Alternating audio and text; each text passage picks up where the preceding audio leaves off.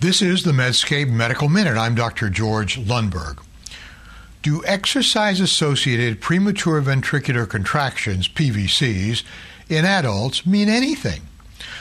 Six authors from Stanford reported a logistic regression evaluation and propensity score adjusted Cox survival analysis of 1,847 heart failure free patients who underwent clinical treadmill testing over a recent seven year period in the Archives of Internal Medicine in 2008.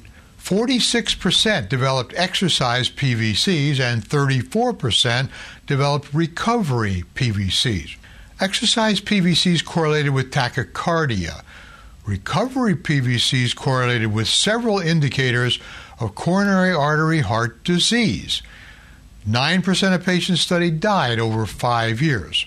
Recovery PVCs, but not exercise PVCs, were associated with an almost doubled propensity adjusted mortality rate. Yes, PVCs do matter if they occur during the recovery phase after exercise. This Medscape Medical Minute is selected from Medscape Best Evidence. I'm Dr. George Lundberg.